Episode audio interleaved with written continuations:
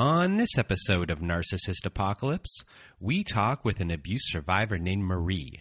And Marie was in a toxic relationship with a deceptive, covert narcissist. It's a story of being seen, self serving motivations, lies, and confusing clarifications.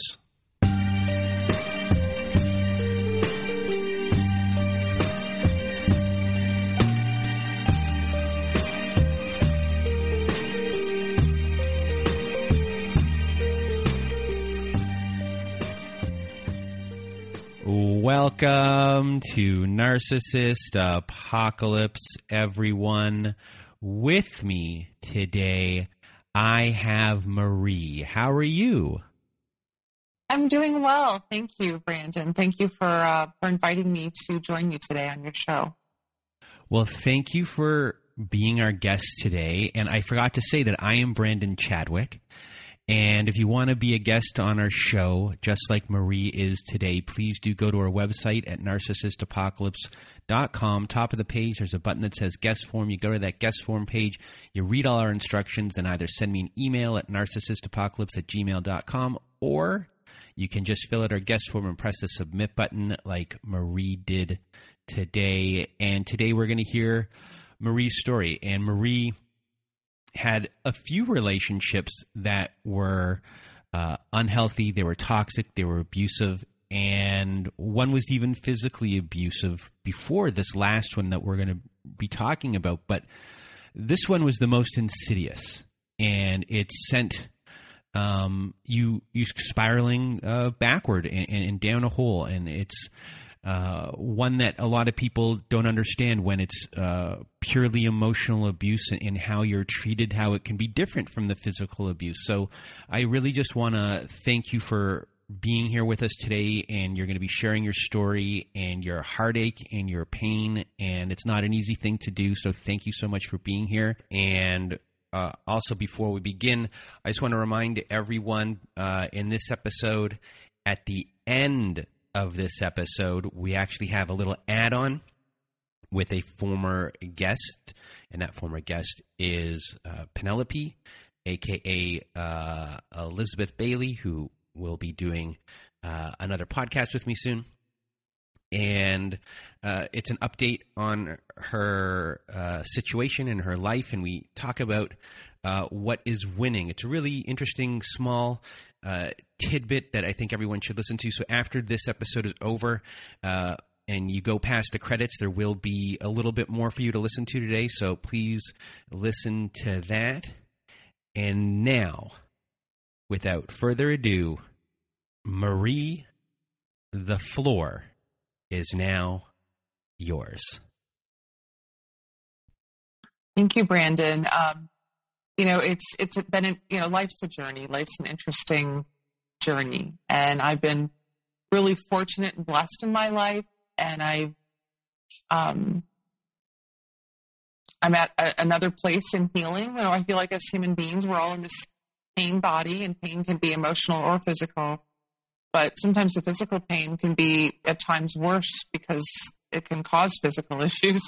Um, and I, you know, I got married. You know, I, I, was, you know, raised Catholic. I was, you know, this good kid. You know, grew up in a, a beautiful, affluent Midwestern suburb. You know, my folks worked very hard um, in jobs they didn't necessarily love, uh, but they worked hard and they still had a good life together um, in, in, their imperfectness, um, as we're all imperfect beings.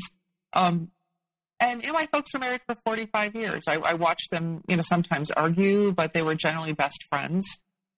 And, you know, I noticed as I got older, my dad drank more than he should have, but you wouldn't have known it except know, whatever, the, whatever the term is, is functional alcoholic. And he kind of checked out on certain levels um, from whatever his stresses were. And, you know, the, his relationship could have been that. Uh, my mom is this wonderful, kind, loving person one minute, and the next minute she's can snap to being mean or pointing her finger or critical or verbally. Uh, I mean, I would say that there was a, she's emotionally abusive at times, but I don't think she realizes it. And I feel at this point in my life, my mom disassociates from her own trauma. So you got two parents come together, right? And they have kids. And I was the oldest of three. And my dad, you know, was the old, he was 13 when his father died of a heart attack. And he was the oldest of seven. And everyone was saying to my dad in 1956, Midwest, you know, you're the man of the house. And so he had a lot of pressure on him from a young age to step into shoes that were no longer physically on the planet. And yet he was a really good person and worked hard and helped his mom and helped his siblings and got married way too young to my mom, who was also the oldest of seven children, whose father parents worked very hard and raised seven kids. But my mother, what we didn't know or I didn't know until I was older was my mom said she was sexually abused by her grandfather, both she and one of her sisters. And the rest of the family has denied that that ever happened, and a lot of them don't even talk to each other right now. But I have two siblings also, so I'm the oldest of three, and uh, sisters two years younger, brothers three years younger, or five years younger. And my siblings, you know, they've each been married almost 20 years to their spouses, and they they seem like very they made very good choices and have great compatibility. And, and not that any relationship is easy, but if you choose someone that is relatively healthy, that it makes, and you're relatively healthy, I would say that that makes relationships flow easier, especially if you choose to get married to someone. So, my personal journey of dating was I was pretty naive and innocent when I did get married at 21. And I was pretty naive and innocent getting married at 21. And and kind of that Cinderella story in my mind of how relationships look. And so um, within a year, I was a mom, a little, a little over a year. I was a young mom. And I married someone 11 years older. I barely knew him when I married him. I barely knew myself. And while he seemed charming and outgoing at the beginning, I was realizing it was his way or the highway very quickly into the relationship. And I didn't understand the dynamics of that. I didn't understand what, now that I know some of the language of cluster B personalities and what overt narcissists or misogynists are. Now I understand after that marriage ended, when I ended it 14 years later, what kind of relationship I was in. And I, I won't focus too much on it, but it kind of set some groundwork for other relationships that I've chosen in my most significant relationships. And I also feel sometimes we pick up when we get married or we are in a relationship, we choose something from our parents that was modeled to us or an energy that we felt or saw in that dynamic. And I definitely did that in choosing my husband. I, I, married my mother, which is really weird. And I, I, would, I wouldn't say my mom's a narcissist. I would say that she disassociates from her own trauma. But that trauma that she projected onto our, her children especially me as the oldest and probably the closest to her of the three of her three of my you know my mom's three children. Um, I carried that into that marriage. I chose someone that was familiar, and he was controlling, and he was. If he was manipulative, I didn't know it.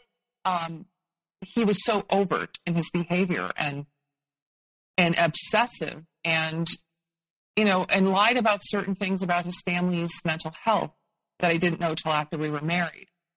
And we had three kids, all four years apart. I wasn't allowed to be on our checking accounts. I wasn't allowed to have a credit card in my own name. And I'm saying allowed. I wasn't allowed to have a to have a, a an email account till I was 35 years old. When I went to the library to go open an email account. And I didn't realize I was in an abusive relationship. I knew I was miserable.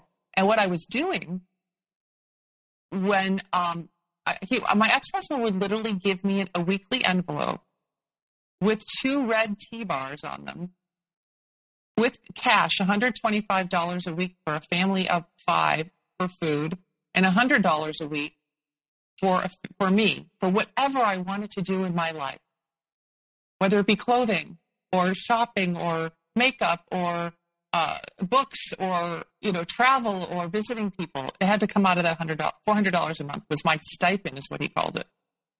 And I didn't I didn't know I was actually being financially abused at that time. And and so the the inner child or the young part of me in my twenties started taking out credit cards behind his back And I was out of integrity with myself in doing so, but I was buying things for the family. And then he find out that I had these cards and he had a fit. And then he was like, you're, you're, you need to be in, oh, I don't know, some kind of group for people that are, you know, that are spendaholics. And the funny thing was, is I wasn't a spendaholic. I didn't realize I was being financially abused. And so I started taking on all the stuff that he was putting onto me in that marriage.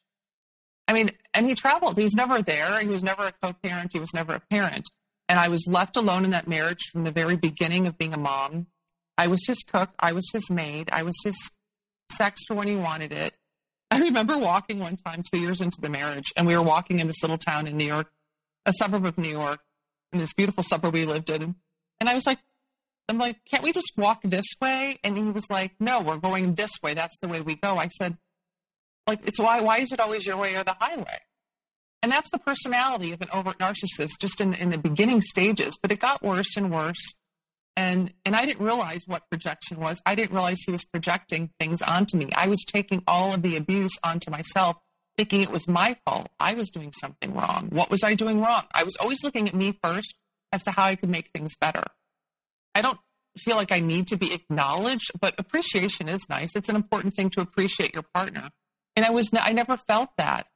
Even later in the marriage, when he said to his cousins visiting from England, um, I was serving dinner, this huge dinner, um, on this platter we had brought back from Ireland that was in the family, in his family for years. And I cleaned it off in a creek. It's this whole crazy story, but I won't digress there. But I served the, me- the, the meal on this platter, and he made a joke to the whole family. Yeah, someday my second wife will serve dinner on that platter.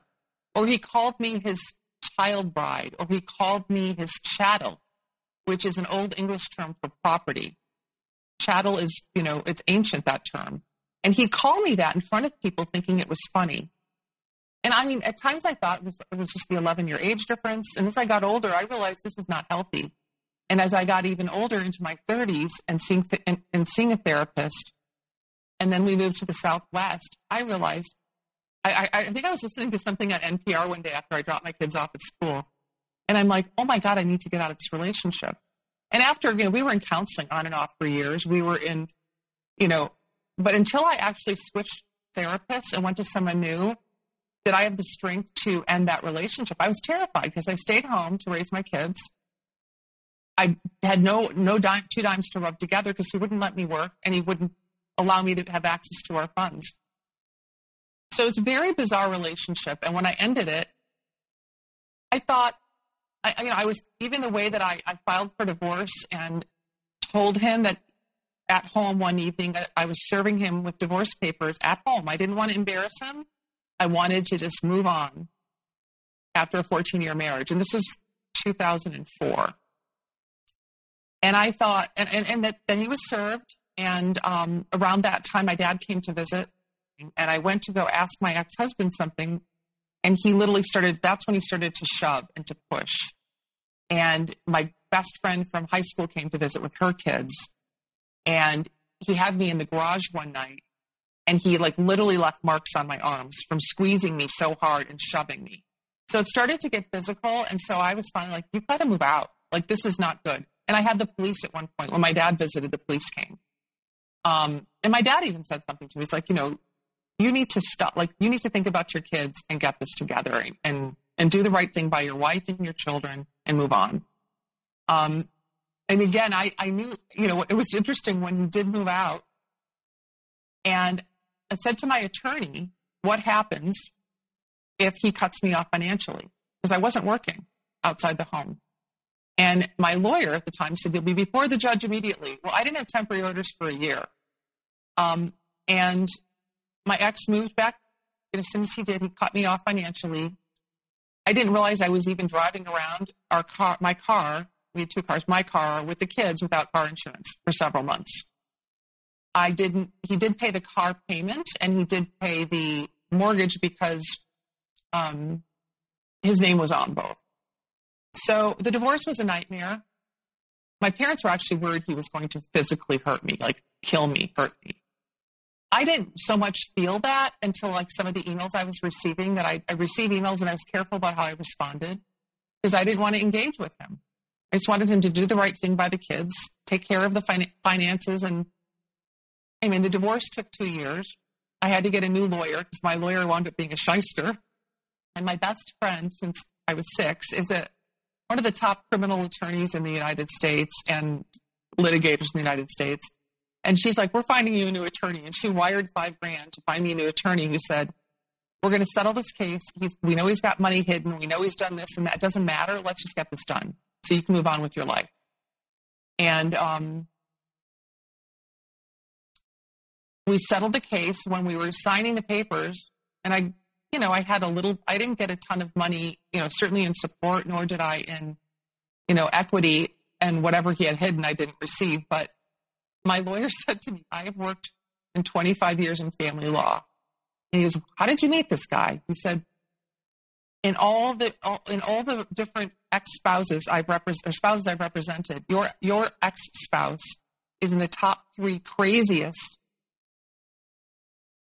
clients spouses I've ever had to deal with because he wouldn't leave my attorney alone, and it was it was insa- it was insanity. So I thought, thank God, you know, even though he was, it was some ways it was better he moved out of state, so I wouldn't have to deal with him. But it actually got worse and worse to the point where he was taking me to court, getting child support reduced, doing this, saying, "Oh, I've got to have hip replacement. Oh, I'm I'm unemployed and impoverished, and and can't pay this and that." And you know, and I got a job right away. I was working. I was building a career, and of course, he made fun of that.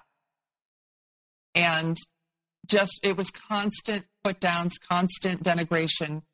And it was like that the entire relationship, but in different ways. Um, he wanted me literally homeless, destitute, and take, wanted to take the kids eventually, which is what he did. I never was homeless. At points, I was very financially challenged, and that's still continued to a certain degree on a tax level for me because I'm still dealing 18 years post divorce with the fallout from that divorce because of his anger. And I never cheated. I never, I, I was a loving, supportive, kind wife. I know who I am as an individual. Um, and my youngest daughter, she said to her dad a few months ago, um, she shared this with me. And again, I'm, I'm just hold space for the kids if they need to share what's going on about their dad. But she said she she's really pretty upset. She said we had a big argument and I screamed at dad and said, Dad, you're the biggest narcissist I've ever met. And no, man, no matter, no wonder nobody wants to spend time around you or be with you because, she, you know, she sees that. And um, so that's kind of, you know, that'll always be part of my world because my children are my children that I had with him. But the good thing is, is I'm not married to him anymore. And at least the ch- our children are adults. Um, and I, I, don't want to ever say that I feel validated that they see um, that they see who he is in the sense of his disorder or his mental health issues, but they have a better understanding because he said so many horrible things to them about me.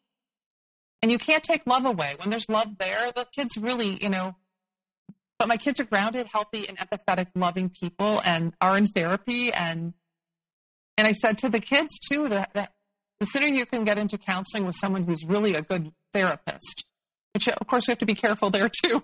But um, but that the healthier your relationships will be as you get older. So that was really my, you know, Brandon, my my first narcissistic relationship, and I probably have left out a whole lot, but.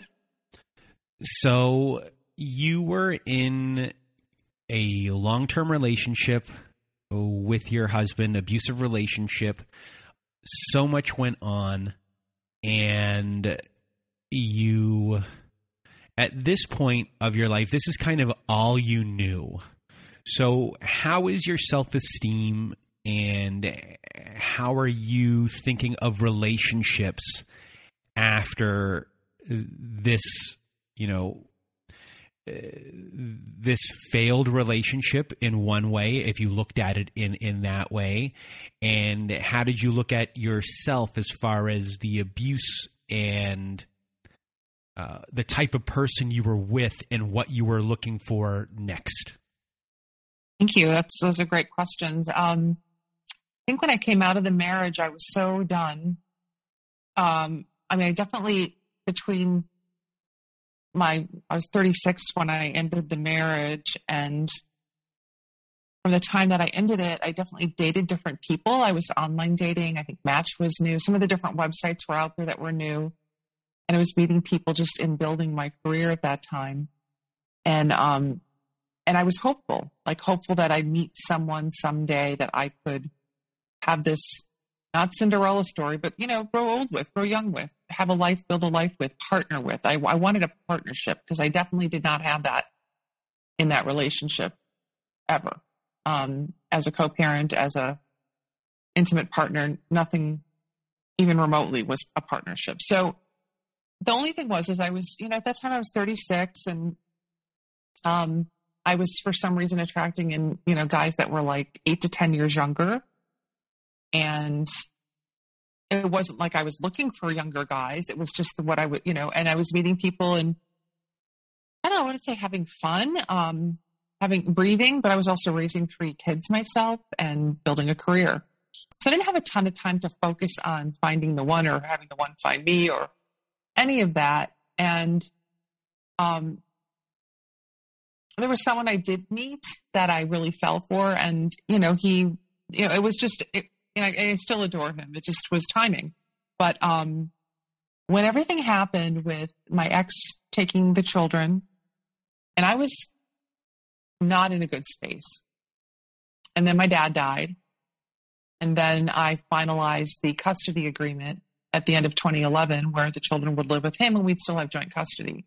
And I, even in that space, knew that wasn't realistic. But I was pretty kind of devastated. And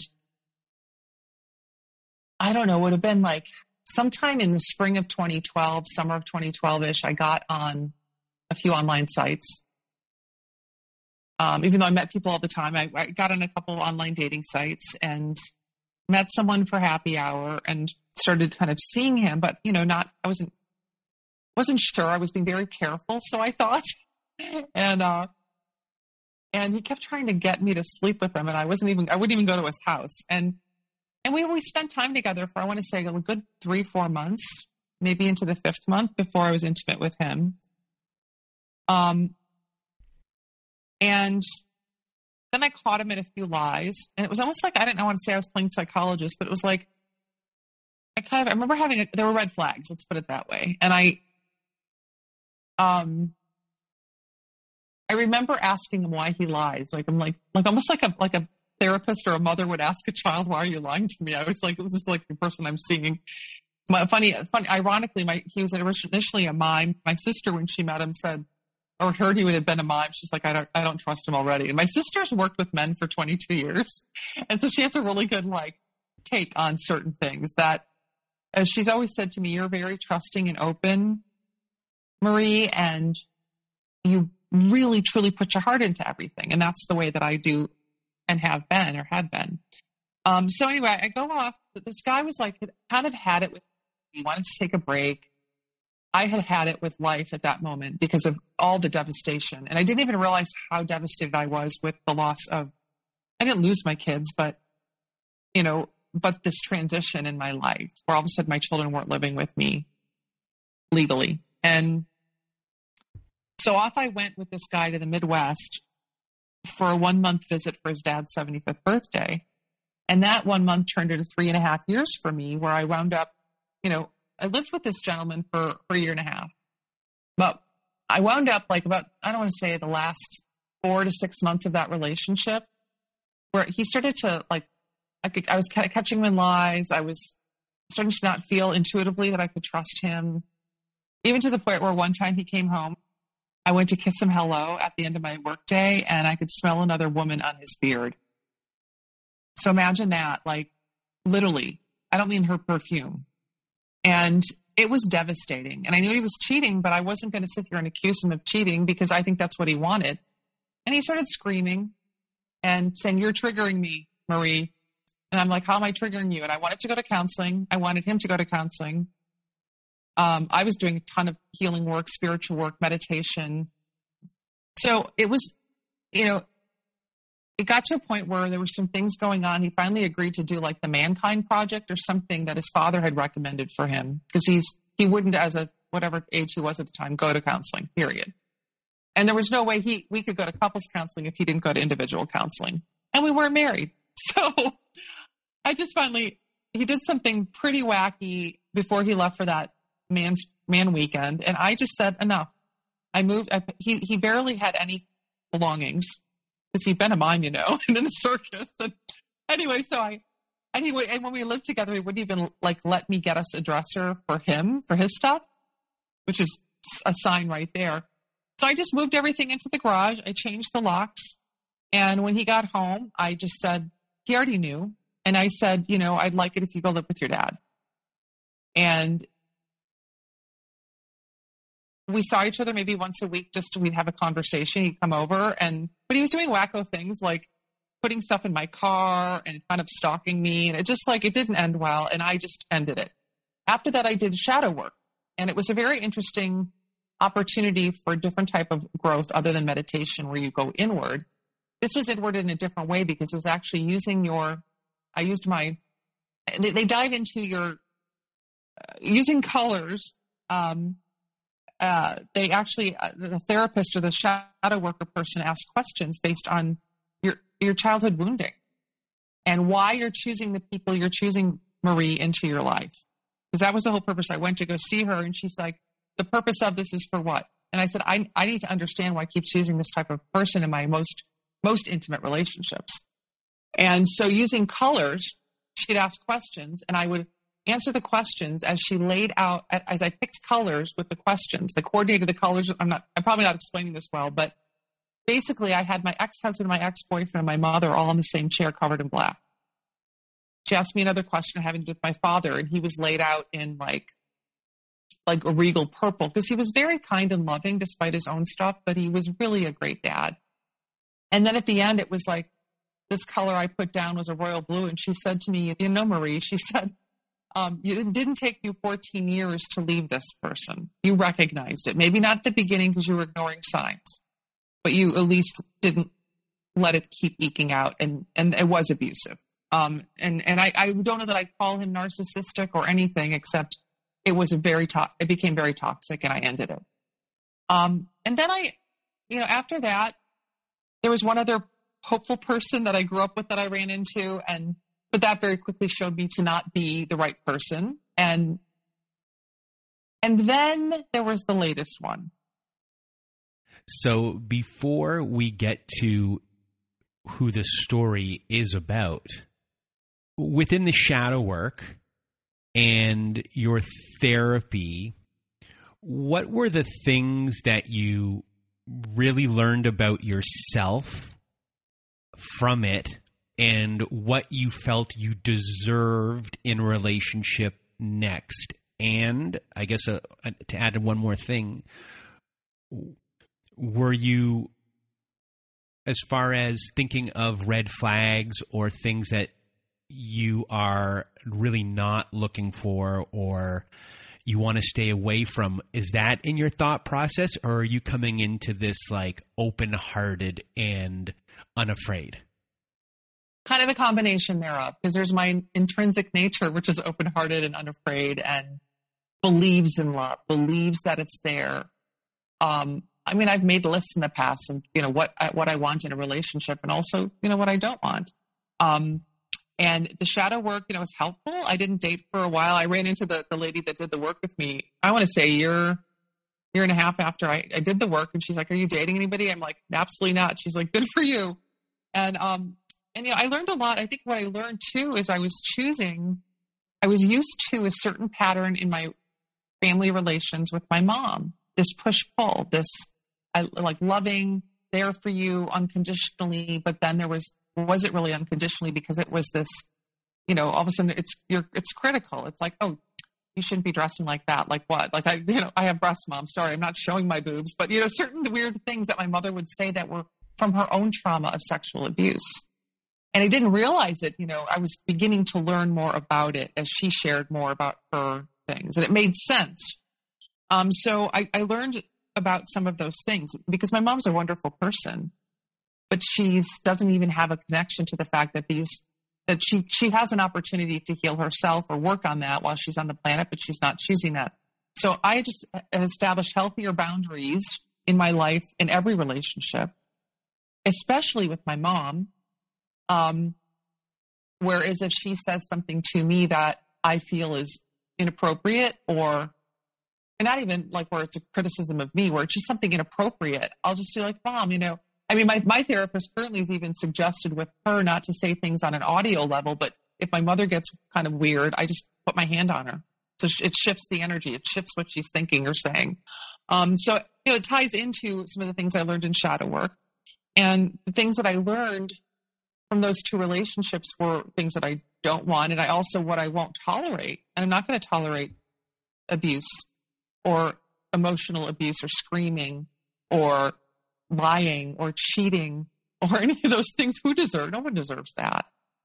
And and I and I've been very clear in any relationship I've been in that I want a monogamous, loving partnership. Um, and I feel like was interesting with that last the, the, the middle relationship. Let's put it that way. Like the second one I've described here is I was much had much more clarity and communicating what was important to me to that person I was with. And what was triggering him was it was showing him his shadow. And I've said that it's not even been in intimate relationships. I, I feel like for some there's something about my my authenticity. Like I one of the things I say too is what is authenticity? Authenticity you can't have authenticity if you don't have transparency and integrity. And I am very transparent I feel like I have integrity. It's not 100% perfect because I'm a human being, uh, but I mean, on an integrity level, I work that way. If something is um, not doesn't have clarity, I like to have clarity around it. I ask questions, and I feel like when when someone asks questions and communicates, and the other person's not able to, willing, or is disordered, they can't receive it. They're not hearing it. Their perception and perspective is different based on their own disorder. That makes sense. Um, so you know, I learned a lot from both of those relationships, and I certainly learned what I what I deserve because I feel. I, I, am not even feel I know what I put into a relationship. I know the the heart that I bring to the table. I know the the love that I am capable of giving. My children have received it and they know that. And and obviously in an intimate relationship it's a little different, but um you know, my son's funny. He's like 26 now. He's like, yeah, you're just my hippie gypsy mama jama. And you just walk around with this huge heart. And, and it's like a mystical poem. You know, my, my dog kind of mirrors that too. But, but, you know, leading into this, this latest relationship has been a whole different journey. So tell us about how you two met. So we met on Tinder, and I'd never been on Tinder because I had this perception of Tinder as being like just for sex. Well, aren't aren't they all just for that? People want that, but a lot of people do meet, fall in love, and get married and live to you know have a life together or live together. But it was pandemic, and I was back in the Midwest. I'd gotten a place back in the Midwest to be near closer to my my mother with some health issues she was having, and I still had a place on the left, the West Coast at that point, and and it was you know we were shut down right? And and i was seeing my mom but i wasn't even seeing my siblings because no one knew what pandemic was or what was going on. And i got on and i met someone. He super swiped me in, in august of 2020 and i noticed they, they had a, a sports team t-shirt from the, the the football team that i grew up and still you know watching and still watching at this point in my life and two photos and he looked sweet and i liked what he wrote and so I I swiped back and then we started texting and I said or messaging in the app and I just said I'm exhausted from my work day and work month. Basically, could we? If you want, I'm open to a conversation.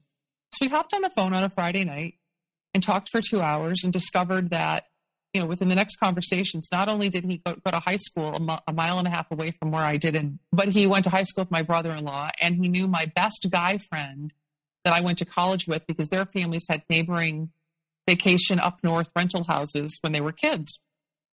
And so it seemed like, wow, this is really interesting and kind of like a sign. so, so I thought, so he, he started calling me like very, at very much the same time every night to talk. For six weeks, we talked and he asked me if he could come out and visit. He told me he'd been married and divorced twice and he had a daughter with his first wife daughter with his second wife, and he told me all sorts of things. Um, I agreed, you know, for him to come visit. He, I said, you know, we should get a hotel, and he did. And when he got to my place, he, or he, you know, he messaged and said, "I'm here. Do you want to go for a walk? Do you want to get a drink?" And I said, "Why don't we go for a walk on the lake?" And so somehow security let him up into my building, which I was a little surprised by. But as soon as I saw him, like we hugged, and I just felt like I felt safe at the beginning, you know, like because of the mutual connections. And we went for a walk on the lake, and then like within the first 45 minutes, we were making out, and we went to dinner. And like we were making out on a pier like kids, like necking or whatever they used to call it. And we went to dinner and we just had a really fun weekend together. Um, he checked out of the hotel Sunday and asked if he could stay with me until Wednesday. And he also went to surprise his mom and his sister. And he, before he did that, he shared that his sister was anorexic and there was trauma with his sister since for the last 30 years since their father died. And I'm like, well, that's horrible. He was the oldest of a, uh, three adopted kids and then one biological kid. And, and the parents, you know, they, they were comfortable and you know, I didn't know much more because I didn't take my time to get to know this guy. But what I did know quickly was in the first two weeks, he said to me, well, when he left, when he left to go back to the West Coast, we both cried because we were like thinking, oh my God, this is so, like, this is the one. This is like synchronistic. There's so much magic. He kept saying how magical it was. And, and even at the beginning saying, no one, he sat across from me at my table when I made us dinner one night. He said, I see who you are, Marie. I you're so unique. I see you. And I got started to cry. Like I truly felt he saw me. It was just like this I don't know what it was. It was love bombing 101, but I didn't see that. And then he came back every Tuesday to Friday for a month and he started saying within the second week, you know I love you, don't you? Um uh, no one's ever understood me the way that you have. None of my, no one's ever understood me. Um, it, it, the list kept kind of starting to go on and on around those pieces. And I remember thinking to myself, is he love bombing me? And I'm like, oh no. I'm like, this is probably because he's already like, this is the one. We're going to grow old together. Um, I'm like, oh no, this is, this is, this is finally it. Here he is. And within, um, I don't know, the first six weeks, he flew me out to the West Coast to stay for two weeks. And I met his teenage daughter. We spent time with her for a weekend. She was with her mom the following weekend. And then I flew back and he said he wanted to move in together. And I was like, whoa, how do we do that? He's like, we'll have to get, you know, my daughter, he said, to, uh, we'll have to get a two bedroom. So we had started talking about doing that. And and then he flew me back out there within a few more weeks. We found a place to rent. We started signing leases. We actually signed the lease four times, which probably was a sign there. But in the in the space of all that, I started to notice some shifts, and they were so subtle, Brandon. I can't even. It's like even hard to articulate how subtle they were, but but there was like I was intuiting there was like secrecy or something going on behind the scenes, and I couldn't put my finger on it. I mean, even in between my trips back there where I had stuff, he then hid my stuff or put it away. And he told me he hadn't been in a relationship or been intimate with anybody since his divorce in summer of 2019 when he left his last wife. And he also then told me he had a third wife that he neglected to tell me about at the beginning. So, at this point, before you officially move in, you know, what's gone on here has been initially he was vouched for, which yep. for you is at least a door opening uh, mm-hmm. into a relationship. Things are moving super fast.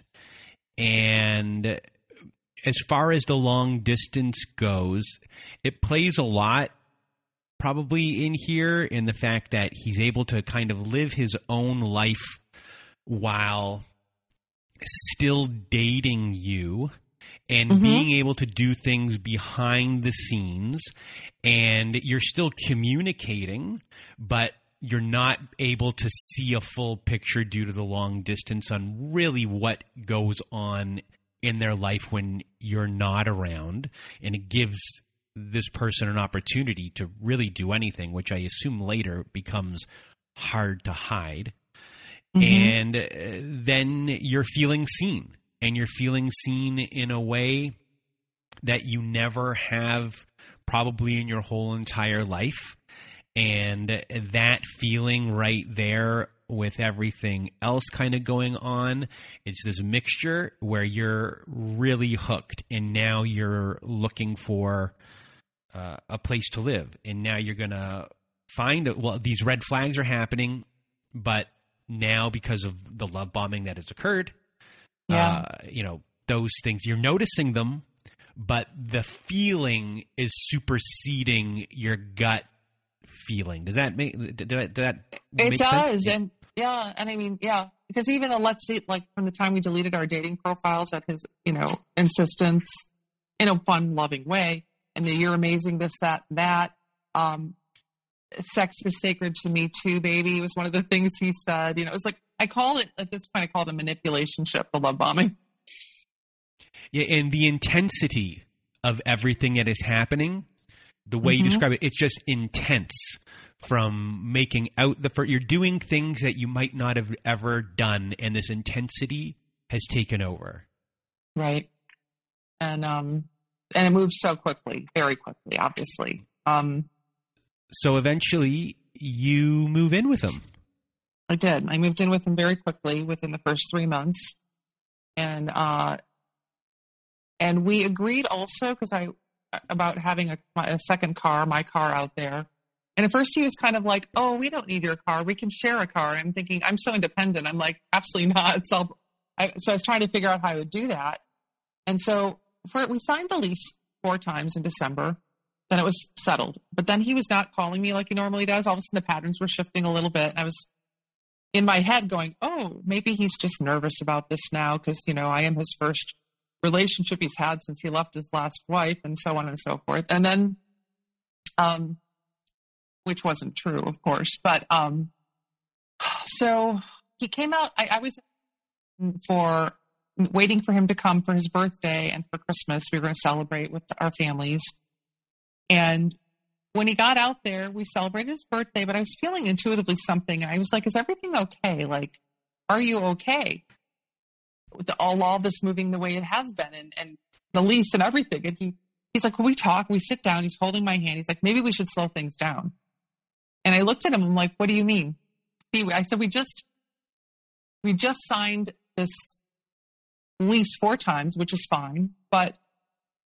You know, you said this, this, and this. So where are you at? You know, and he's like, well, there's this high pitched frequency I keep hearing the last couple nights and sleeping together. And I'm like, what are you talking about? And I was like, listen, I got to go out for a little bit and run some errands, and I will be back in a little while and we can talk further. But I I was in tears too. I was like, I need to sort my head around this. I said because I'm not doing a long distance relationship. Period. And and and he had said to me up front, we this will work. We'll we'll make it work one way or the other. Um, and I believed him. And so I went and I called like my closest girlfriend, and I was in tears with her. And I think she even advised me at the time. She's like, "Run, girl, run the other way," you know.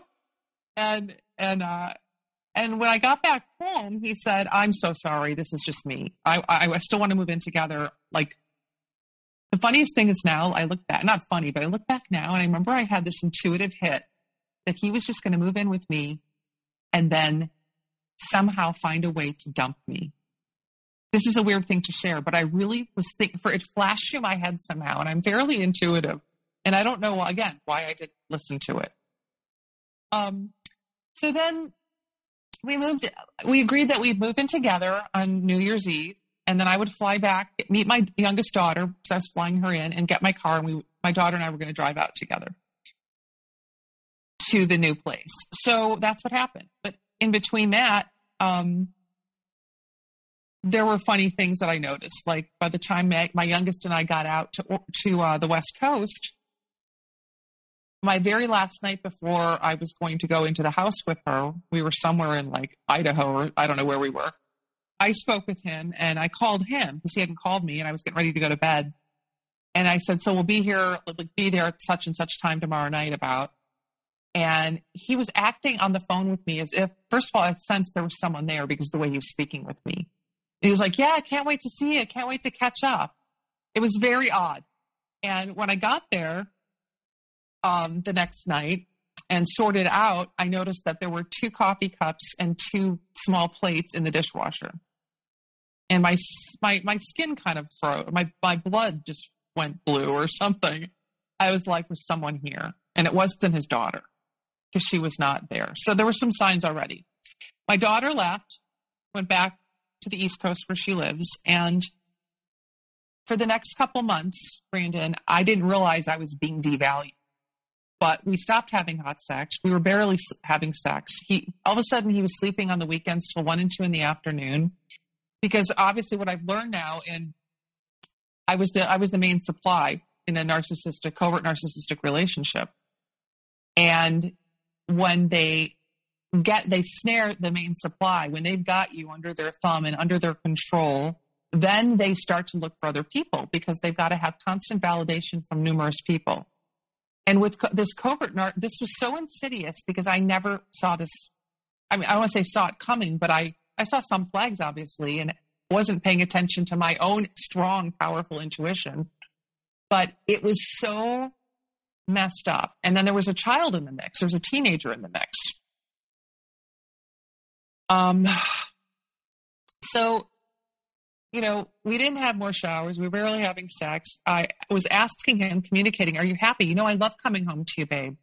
Um, he would say to me uh, when he was at the office or when he wasn't, because he wasn't always at the office. And when we were home and his daughter was with us, he kept us separated. And I didn't realize I was being triangulated. And that the whole word of flying monkeys and triangulation was actually happening because he was also being loving and telling me he loved me and showing me in other ways that he loved me. Um, I was getting a little concerned about his communication with his third wife, with his, his the child's mother, and he also, you know, he didn't tell me that his daughter had some some kind of serious challenges, and and maybe she did or she did or didn't to a certain degree, but I think that he was using his daughter as part of this triangulation. And we always got along. She was darling. I take her out, like to the nail salon. I take her out here and there to Target, whatever. And what I did notice, he's other than taking his daughter out to dinner, he never did things with her. He could have, and then he, I said, "Oh, well, go do this." And so that he was kind of doing some things, but he also wasn't including me then in other things. Where it was like, I, I was, I said to my uh, my dear friend and my therapist, I said, I feel like I'm a placeholder. Like, why am I even here? it's like I, I was in a marriage, you know, my only marriage. I was in a marriage where I was like alone in the, the marriage. And I realized that I felt alone in this relationship when I was living with someone like you'd live as husband and wife. Um, and we finally got away for a weekend. Um, his daughter was self harming. Things started to happen. She never self harmed with us, only at her mother's. But it was getting kind of complicated and they were getting like her to the right therapists and i suggested because she's really artistic let's get her um, an easel and a bunch of paint and she was painting every weekend when she was with us um, he decided to go back to the office full time last june he got another place from what i've discerned and found um, he was hiding things he was hiding he had another life or two. So, how did you find out that he had another place? It was something that came up on the car, and I said something about that. I mean, there were even moments where he was making me doubt my reality, like, and that happened at the beginning because on New Year's, um, going back to New Year's last year, I um we we had run out of we didn't have any dish detergent for the dishwasher and I was like, oh shoot, we don't have any. We can get it tomorrow. He's like, he couldn't wait to like leave the house. I'll go get it. And it was New Year's Day. And I was like, all right. So two hours later, he shows up. And he shows up and he's like, I'm like, is everything okay? I was getting worried. And he said, Oh, well, I went to and they didn't have any dish dish soap. So I went to like, yeah, I didn't say to him, I didn't accuse him of lying, but he lied. And then he made, then when I found a receipt in the car, he's like, was making me doubt my own reality around what we discussed. Never did we have an argument. This is the more bizarre part, too. In the whole almost little over a year and a half we were in a relationship and living together, we never had an argument. If I didn't understand something, I'd ask him a question for clarity. And I even in, in things where he felt like he wasn't being understood all of a sudden, I'd say, Well, I'm trying to understand. Please help me understand. Never were voices raised until the, until I left. Um, there was still not yelling. Um, but it was all I felt like smoke and mirrors, all the secrecy going going on behind the scene. And and I'll tell you, like Brandon, it was interesting because I talked to my dear friend um, almost every day, or at least several times a week, and was sharing things that were going on. And and then the therapist slash slash shaman that I sat with my partner um, in December of 2020, sat with him, and we wound up seeing him on a regular basis throughout the relationship, probably every six weeks. And at the end of the relationship, when I when I went to leave, I, I messaged my therapist and said I'm headed back to the Midwest, and he said to me, um, "I saw this coming." He said in an email, and I, if I was to diagnose your, you know, your former boyfriend with anything, it would be major addictive disorder and he recommended two narcissistic recovery groups for me to join. And this therapist has had 40 years of family couples therapy. He's worked in psych wards. He's worked with kids that self harm. And he's a shaman. He's trained shamans all over the world. So he was a licensed professional for years and started a shamanic practice. So he sees things also um, it was you know I, am kind of going jumping around a little bit. It was it, it was so mind trippy and insidious that i'm still like i'm se- almost seven months out of this and i'm i still wake up at night in in, in, in, in disbelief of what went on and how i feel like so like my brain is traumatized. I was in brain fog for months. I still kick it it kicks back in from time to time too like it goes right back to the trauma of the lies and the deceit and and cheating. So at this point it's hard to determine if the relationship is rocky in any way because there are no arguments and when you are looking for clarifying statements from your partner there's most likely always some sort of answer to have you at least satisfied or confused enough to think that you're satisfied with yeah. with what's going on and you have this feeling that there's a double life kind of going on that there's something really wrong you just really can't put a finger on it at this point. point and when you said a thing before about going to or, or needing something from the store mm-hmm. and your partner just jumping to go and, and do it. When you start looking at motives for doing things, do you start eventually putting two and two together, saying, oh, that generous thing that's being done right there, there's a motive behind it.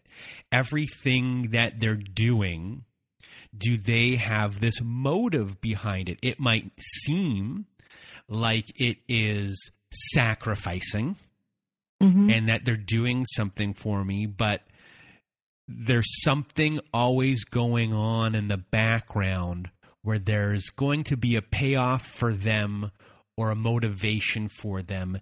You mm-hmm. just can't see it. But do you eventually pick up on that and that there are these motives? Yes and no. Like it was kind of because it was so insidious and confusing. And the way that he looks like a shark, I think about it now, was like a big predator, but I didn't realize he was a big predator. I thought he was just a sweet guy who kept saying how empathetic he is. He's like, I'm so and like so sensitive and all about himself but he really, I remember even saying to my, my girlfriend at one point, I'm like, he says these things, but I'm picking up on that he's incredibly selfish, that there's only a reason. He's only empathetic or does certain things to, because it serves him. And I didn't quite understand it at the beginning, but as things were moving along, I did. he there was like a couple weird things that even happened in the summer where you know like his his his communication with his last wife was really insane. And i thought she was being manipulative. I thought it was stuff that he said about her family that his, her mother was narcissistic and her this and her that. Now i look back i'm like he's the one that was nip- manipulating the whole time. Um, but even like i remember last summer this is little on a sidebar we were intimate one night and we're laying there after we're intimate, holding each other, and he picks up his phone and he's texting his ex-wife. And my whole body froze. I got out of the bed. I'm like, what are you doing? I didn't yell. I just started pacing around like the bedroom naked. I'm like, what are you doing? And he's like, I have to like text. And I'm like, we just made love. Why are you texting her? And he was trying to get a reaction out of me. I didn't know it at the time that it was a narcissistic, that he was narcissistic. I didn't think that. I really didn't. It was so weird. I was just like, are you just like, I don't want to say you're as dumb as a box of rocks, but, but it was disrespectful and it was part of the devaluation. And he said, I'm so sorry. But then later on, this goes back to the, the motive. And the motive right here had to do with an incident that occurred with his daughter. He and his ex wife gave her the car, her brand new car back, gave her all privileges back, and let her stay out till one in the morning and he was worried about her. And he couldn't sleep that night. And the next day he looked at me and said, Well, I would have called, text her, but you would have gotten angry. I said, What are you talking about? I said, I said, the only time I was upset was because we made love and you were texting her after we made love and you're holding me and texting your ex wife. And don't blame me. It got to a point where I realized he was actually trying to turn things around on me. And I remember, I remember one time, one instance where I said that. I don't remember what the instance was or why, me, why are you trying to turn this around on me? It, it started to dawn on me in this different, weird way because it was this intermittent reinforcement to the point where we were going to go to the Midwest for the summer. My kids were coming in. I'm flying them in from all over the country. And um, and he wanted to he wanted up paying for the whole thing, which I was kind of shocked because I didn't ask him to pay for it. He paid for all of it and like the trip out that he was like being very generous with my children and they're like you know you don't have to pay for, for us we're good he's like no i want to do this you just keep your money he was using that tool in a different way than my ex-husband did because he wanted them to think he was a good guy. I look back on this now with clarity. It wasn't he had a motive behind it that. We got back for my birthday. He we had a i had a good birthday. I know a lot of narcissistic relationships they don't have good birthdays or have you know, gifts or things. I, I, I've experienced that with my former spouse. But with this particular person, he gave me this beautiful little diamond and sapphire heart necklace from Zales, and he took me out to dinner. And after Marie's birthday, her one year anniversary was coming up with her partner. And what happened here was that her partner decided that he wanted to just go out with his daughter on their anniversary instead. And I'm uh, I'm going to take her out to dinner tonight. And I said, "What do you mean? Just her? Just your daughter?" And he, he I said, "Babe, it's our one year anniversary." He's like, "I'm just taking her. Is that okay with you?" And of course, I started crying. And I'm like, "Okay." I said, "That's really weird, but I know we went out last night together, but you were totally distracted on your phone the whole time. Because he started using, he hid behind screens. He started using, because he, he works in IT essentially and in gaming, and he was using that as an excuse to game and using that as an excuse to be on his phone scrolling and trolling. And he's not really on social media. He's on it, but he doesn't post. He trolls. And and he's also very smart. He's smart as a as a coyote or a shark or I don't know, but but so all of a sudden it was like, um, and then they went out, they went out to dinner. I was just like shocked. I went off like to run an errand and called my girlfriend in tears again. And she's like, run girl, run as fast and far away as you can. And, um, I laughed, but it wasn't funny, of course. And, um, and then all of a sudden I got a phone call from him. He's like, oh, we're done with dinner. Um, my daughter wants to know if you want to join us for the movie. I mean, it was just really messed up. And I was like, no, thank you. I'm just going to, to be home chilling out, taking a bath or whatever.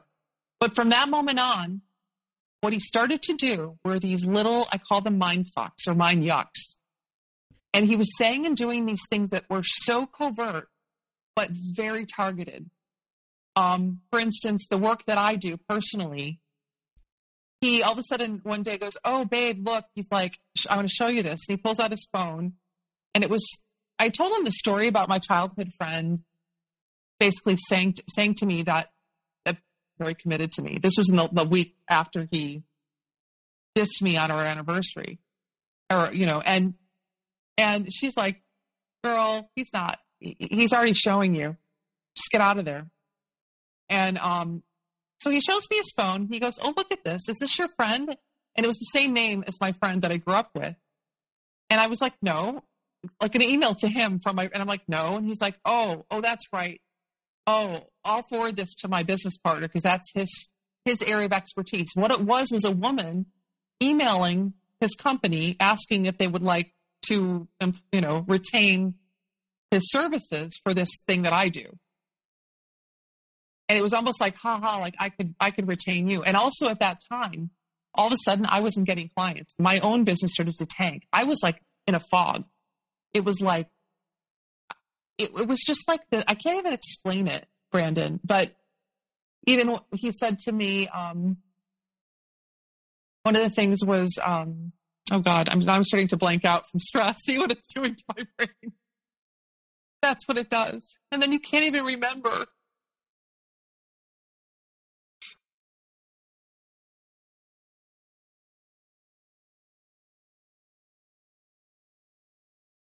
Sorry. Okay. Take your time. So I would say the last six to eight weeks of that relationship were horrific and mindfuckery at its finest. And, um, you know, at the same time, he's holding my hand, telling me he loves me, telling me we're going to, baby, where are we going to retire? I mean, like, and then he's doing these really insidious, weird little things to me. Um, oh my god there's so many of them. I can't even I, I this is where i should have written down more.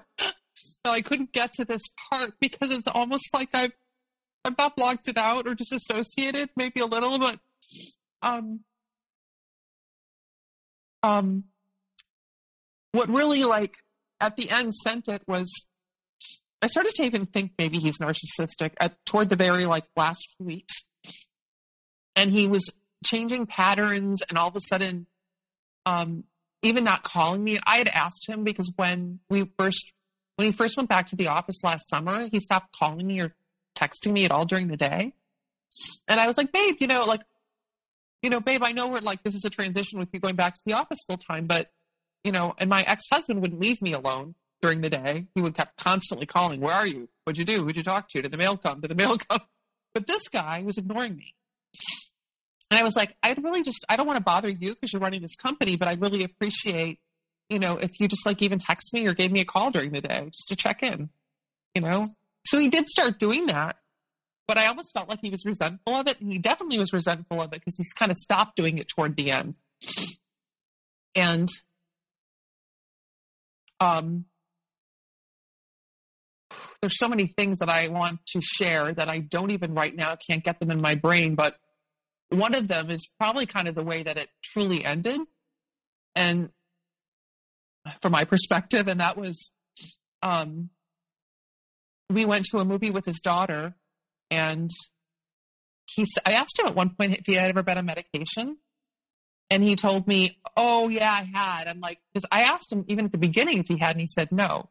Then later on, I said, Have you been on medication? And he said, Oh, yeah, I was. I'm like, Well, for what? He said, well, you know, for being impulsive.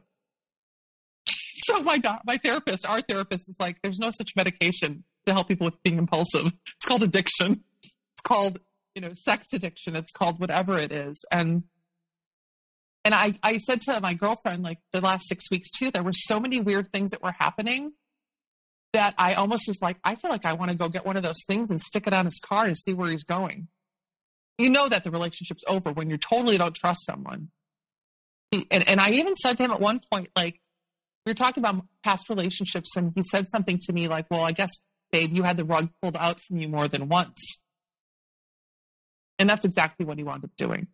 So our all he was doing, all these like weird little meetings with his daughter, using his daughter, I feel, as an excuse, and other things as an excuse. Um,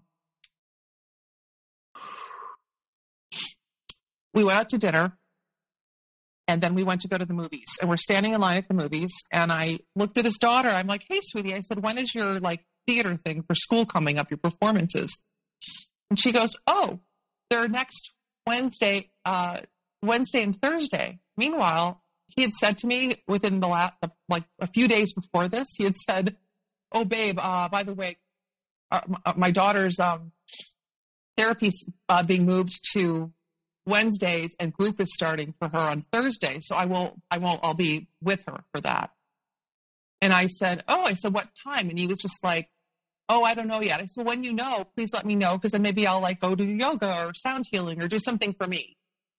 And he's, he then said I was being passive aggressive by asking that question. I was being passive aggressive. I was, he was projecting all of his, on, all of his stuff onto me and I didn't even realize it and even the blame stuff, when I said, Why are you blaming me for this? Like, why are you trying to turn this around on me? Is because he was projecting all of his disorder, his shame, his total dysfunction onto me. And it was draining the hell out of me. And, and by those last six weeks, I was like, I really, truly, Brandon, was like a shell of a person because I was under a shark attack. That's what I was under. And I didn't realize it. But I remember saying to him, This is affecting my mental health. Like, he started stonewalling me. He wouldn't communicate he was like, you know, you're looping. I'm like, I'm not looping. I'm trying to have a communicate. I'm trying to communicate. How what, we what res- is what is looping? I have no like like repeating things. Okay. Because I was trying to resolve something that clearly wasn't being resolved because he was already out banging whoever he was or doing whatever he was and lying to me. And um and so when he told me about these therapy sessions that were coming up, and then we're at the movie theater, and I said, "Oh, hey, or like, hey, sweetie, when is your when is your stuff? And she then said, oh, it's next Wednesday and Thursday. Exactly when he told me. He lied to me. And I caught him in a lie. I like literally caught him in the lie. And I was so shocked. I I didn't know what to do. I kind of froze. I remember like I I texted my girlfriend while we're standing in line and he was watching me like a hawk. And we went into the theater and his daughter went to the bathroom and I just turned and looked at him and I said, "Babe, I said, why did you tell me this when, when your daughter just said that?" I didn't accuse him. I just said, Why did you tell me this when she said that? And he goes, Are you accusing me of lying? I said, I'm not accusing you, I'm asking you a question. Well, she doesn't know her schedule. I mean, she's like 16 years old at this point, right? Like, she doesn't know her schedule. She doesn't know this. Like, and in one breath, the next minute, oh, she's the smartest, most this and that of anything. And she's incredibly intelligent, this girl. Very, very talented and intelligent. So I knew he was lying. So we got home and we were in bed and I said, I don't want to talk about this tonight while she's here. We can talk about it after she leaves, but I do want to say that I don't believe you.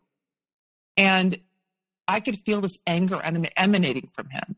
And the next morning he got up early. He never gets up early. And he got breakfast for, for us and his daughter. And when she left, I felt when she was leaving at four o'clock that afternoon, it was like he was shoving her out the door. So who knows what he was telling her on one side.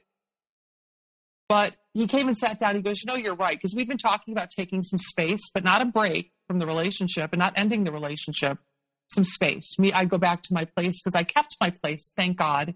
And the way we set it up too is I was paying for my place there, which we were calling our place, our other place. And he was paying for the place on the West Coast. And then I like paid for all the food and he paid for us like someone's going out to dinner. Like we kind of split it that way. Um, yeah, so I, I, you know, called him out on that. And then his daughter left the next day and we sat down on the couch and he goes, You're right. And he had this evil, cruel, sinister look on his face. And he was like, You're right. We need a break. And I was like, He goes, You're like, You're right. We need a break, Marie.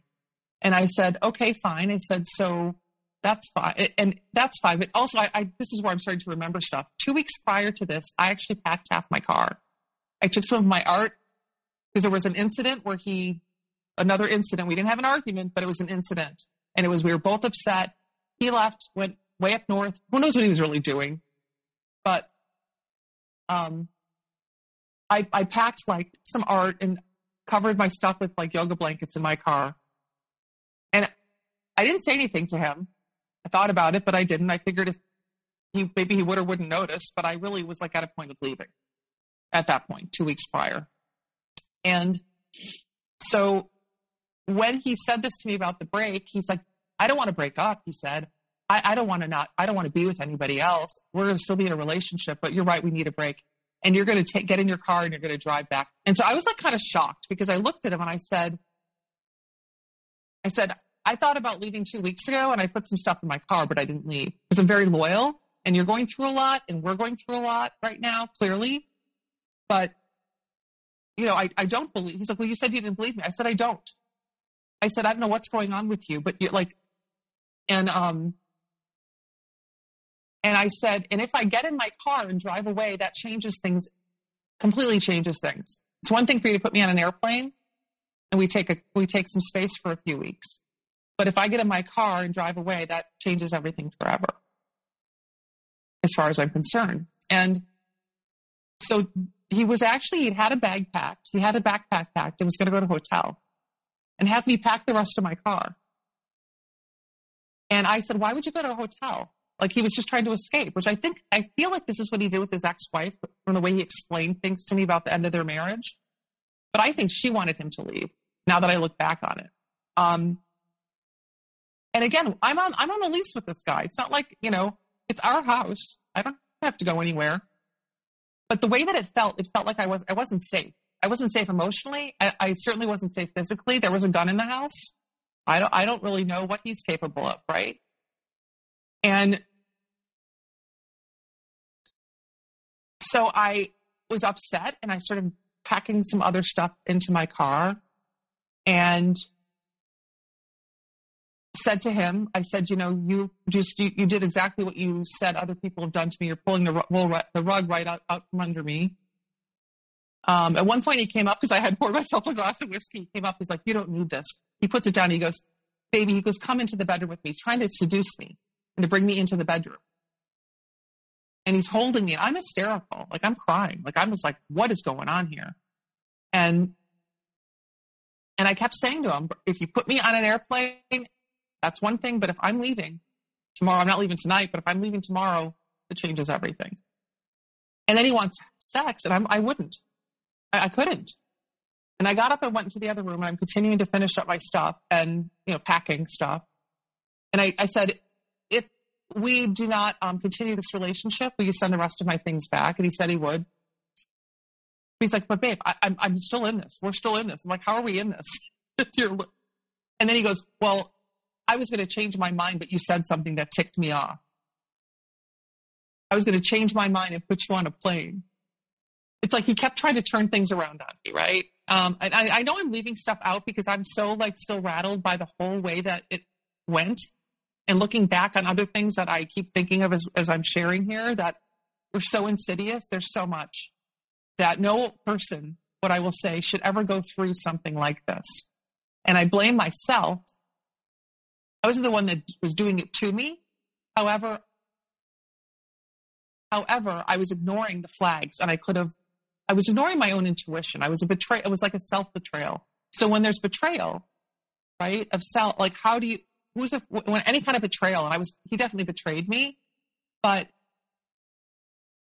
the first person I've got to reestablish trust with is with, within myself. And that's what, what I've been working on for the last six months. When I left there, um, and drove 2,400 miles. I was like a maniac. I was on pure adrenaline. I didn't drive straight. I, you know, stopped along the way, and I even stopped in this meditation town I lived in, into the arms of dear friends who've known me for a long time.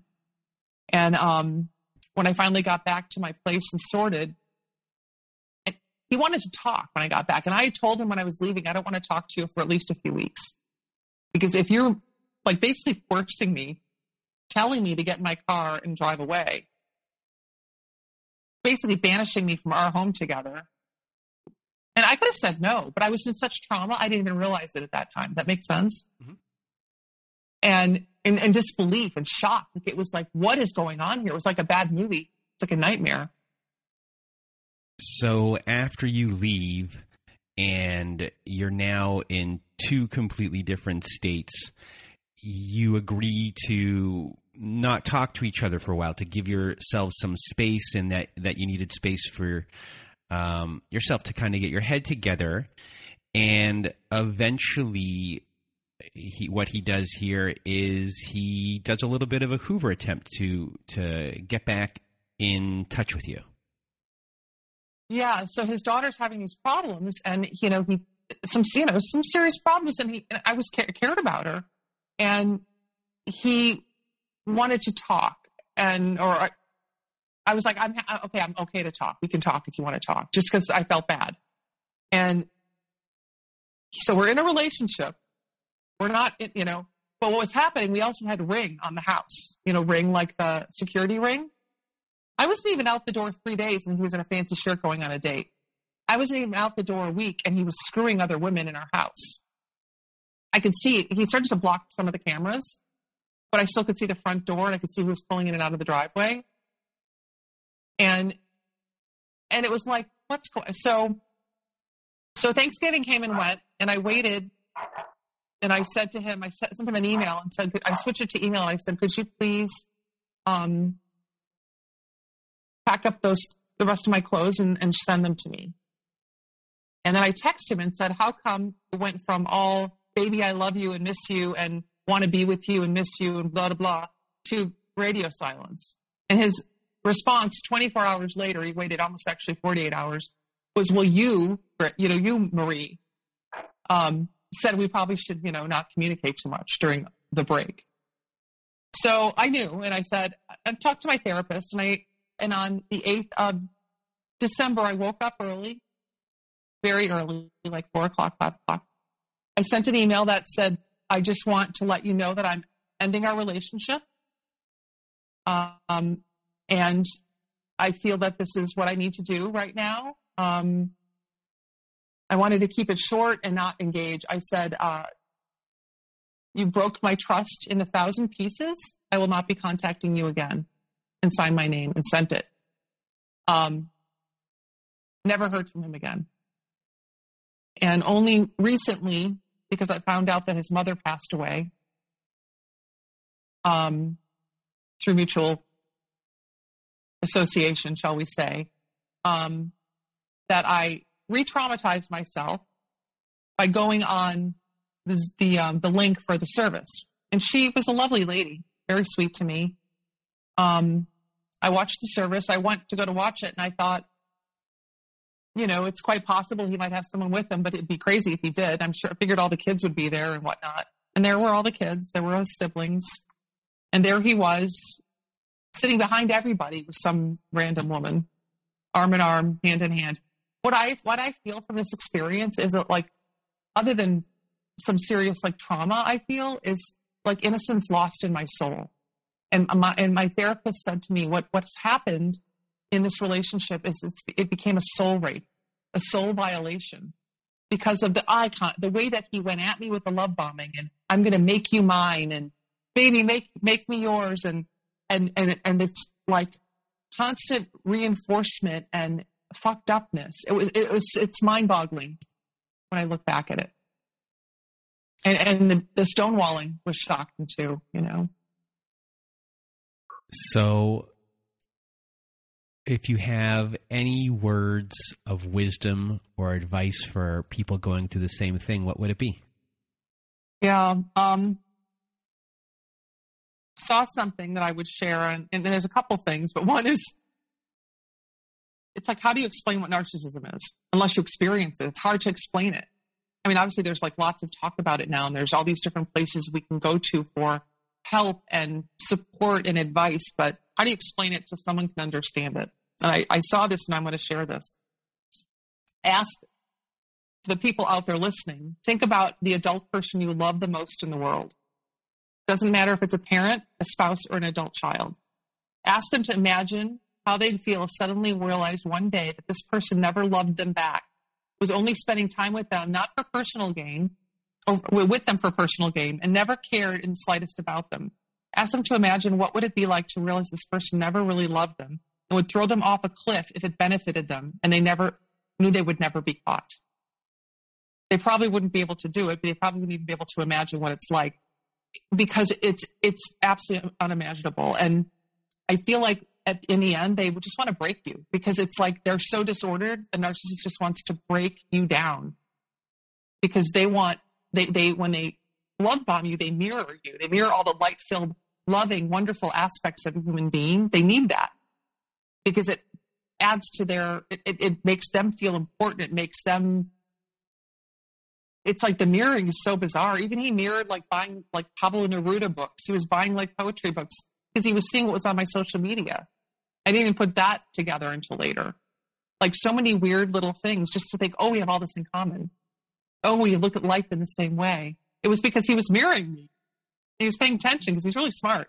I almost feel like maybe he's like a sociopath. Like I don't even know that, but it's kind of like I've, you know, um, after, yeah, like I wrote this down. After they devalue, after like he did, he devalued me for a long period of time. And then it's like a cat being bored and they're playing it with a traumatized dead mouse and they play with you back and forth. And then they all of a sudden have to bite the cat's head off, swing it around like it's a trophy, and then they drop it. And that was the brutal discard. That's what happened. And he was doing that for like six to eight weeks was the cat, the real true cat mouse was those six to eight weeks at the end and um and then what they do is they like they parade you around like I was like the loser. I'm sure that he's totally um, smeared me to anybody that was in that triangulation. At the advice of my counselor, said he said remove everybody in the family and anybody connected to him that you met through him from your social media and block him everywhere because you have to do that. And he said it's hard because you know, like you care about the kids or whatever, however your relationship is. But but if you don't do that, he'll try to come back because you're like a notch in his belt. And he's done this to other women, and he's going to do it to other women. You're not the only one. You're not the first. You're not the last. And, um, you know, they kind of like, like he pounced on me at the beginning, chewed me up, and spit me out. Is what he did. And I love cats. It's another thing I read, but um, yeah. And and and and I'm starting to come out of the the brain fog. I'm starting to like. I've been eating a lot, lot of sourdough bread and butter, and, and I do need to like do it. You know, get back on get back to the Pilates uh Pilates reformer. But um, but I've also just been going inward and doing a lot of reading, a lot of self care, meditation, and I don't know like Brandon, like I look at people are like, well, there's other people out there. I'm like, I don't even know that I want to think about that because I don't, how, how after this, how will I ever, it's not about trusting myself. How will I ever trust another human being to be that, that vulnerable again, as vulnerable as I was in that relationship? And I really was. And I'm very isolated. And what everyone can't see, because I spoke to you not just today, but we spoke the other day as well, that you are this very bright light and you have a great smile and you shine. And, you know, when you're, what people can't see is when you're talking to me about this, how much pain you're in and how you, you could you went through your first marriage, which was its own ordeal, but this one was much. First of all, it was shorter, but it was much more insidious to you as far as trusting human beings uh, again. And how do you do that? Because you were not, when it all comes down to it, you said something earlier. You were a placeholder, and you were maybe a stepping stone, or you were not really respected. So you were used, and it's different from your first marriage. From what this was, your first marriage, you weren't used in that kind of sense that you were going to be chewed up and and then spit out.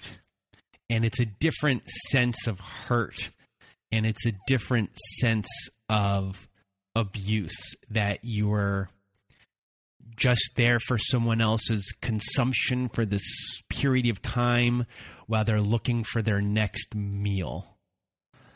And it's a hard thing to deal with. It's a hard thing to process, and it takes a while. It's a hard thing to heal from, and you're in really you're still in the beginning stages of everything, and everyone is giving you the biggest hug right now and, and thanking you for sharing your experience and, and being so vulnerable with everyone today. And we just really, from the bottom of our heart, thank you so much. Thank you, Brandon. Thank you for letting me have the opportunity to share my stories. Well, thank you. And just a reminder to everyone that we're about to play a recording, a follow up part uh, with our former guest, Penelope, aka Elizabeth Bailey, who will be a co host with me on another show that we'll eventually be doing. And, uh, but before we get to that with uh, her update on her life and what's gone on since her episode. Uh, if you want to be a guest on our episode, like Marie was today, like Penelope was before, please do go to narcissistapocalypse.com. Top of the page, there's a button that says guest form. Press that button, and it takes you to the guest form page. Read the instructions. Send us an email at narcissistapocalypse at gmail.com, or just fill out our guest form and press the submit button. Also, at our website, we have our very own Safe Social Network. If you need extra support, uh, go to our website at narcissistapocalypse.com, pr- press the support group button. When you do that, uh, you can access our support group. It, we have Zoom meetings every Wednesday night and Saturday night, and every other Thursday afternoon. We have forum boards for you to chit chat on and get uh, support from. We have episodes that never made it to air. We have ad free episodes, so please do join our support group today. And if you need even more support, please do go to domesticshelters.org. They're a great free resource. You can find uh, shelters on there, you can find free articles on there. Everything there is free. It's a wonderful organization. So please do go to domesticshelters.org. And now here is my little update with Penelope, aka Elizabeth Bailey, and we discuss, or she discusses, uh, what is winning. And I thought it was a really interesting question. What is winning? Winning is living a life of balance, filled with choices that serve the greater good of the macro and microcosms. Winning is being immersed in experiences that stretch us as we grow closer to divinity, to evolve our consciousness and the collective. I feel free in this moment. After weeks, months of feeling a pull to concede and a push to fight, worried I, I would look stupid or greedy, I stand in the truth that those are lies. I am healing. I am calling my broken pieces back together. I am what I know I am, which I will no longer allow to be muddled with ego. Being so highly invested in what my abusive ex thinks of me is pointless, fruitless, ego driven, fear based. He will think that I'm one bad thing or another, Perhaps in his mind, I'll be the uncreative idiot he claims I am, or I'll be the greedy whore he also claims I am. He didn't respect me enough to treat me kindly before, or even to respect my basic need for trust and safety. So wishing for it now feels like the definition of insanity. There is no winning his approval. He will not validate my pain, or my trauma, or my reasons for standing up for myself now post separation. So I think I'll stop asking, demanding, or hoping for that because actually what he thinks doesn't matter. It's likely to morph into one version or, or another depending on his brain state. It's none of my business and it has no bearing on my happiness. What a relief. I can stop basing my worthiness on him, his stories, his word, his money, his past, his anything. Winning is being fulfilled from the inside out, knowing I have space and presence for my people and for myself and turning my energy towards my desires rather than wasting them in a war where everyone loses. I win. So, what got you to write that? What was the catalyst of that? I had been thinking about, I actually had a conversation with my son's dad. He dropped him off after, you know, for bedtime one night. And we were just chatting in the kitchen. And I realized I was talking out loud to myself, but he was there. And I just was like, what am I doing? And I just had this like aha within myself that had been bubbling that had been that started a few weeks ago with a therapy appointment talking about the investment in what he thinks and how it's affecting me and how that is, you know, if he is winning, who is losing and all of this winning and losing and that being in competition keeps me at his vibration. It keeps me at his level. It keeps me fighting and for what? And so it just kind of came together for me in this moment last week where I was like, wait a minute.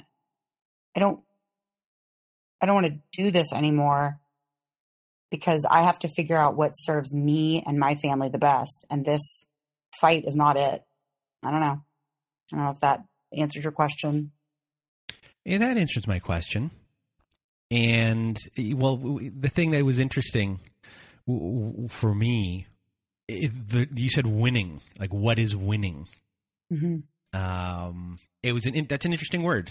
You know how people um are seeing things as winning and, and maybe losing, and that might not be the right way to ever look at things. I'm going to read you something that I wrote down in therapy that day that got this conversation going. Okay. So I wrote down my being highly invested in his failure leads to disaster. I started thinking that if he fails, if he loses money in this divorce, if he, you know, because I already realized he's not going to learn a lesson. He's not going to be a better person, but he should pay for his crimes. You know, he should be punished for his bad behavior. But no one's holding him accountable for that. I'm the only one with a grievance right now. So I'm the crazy ex.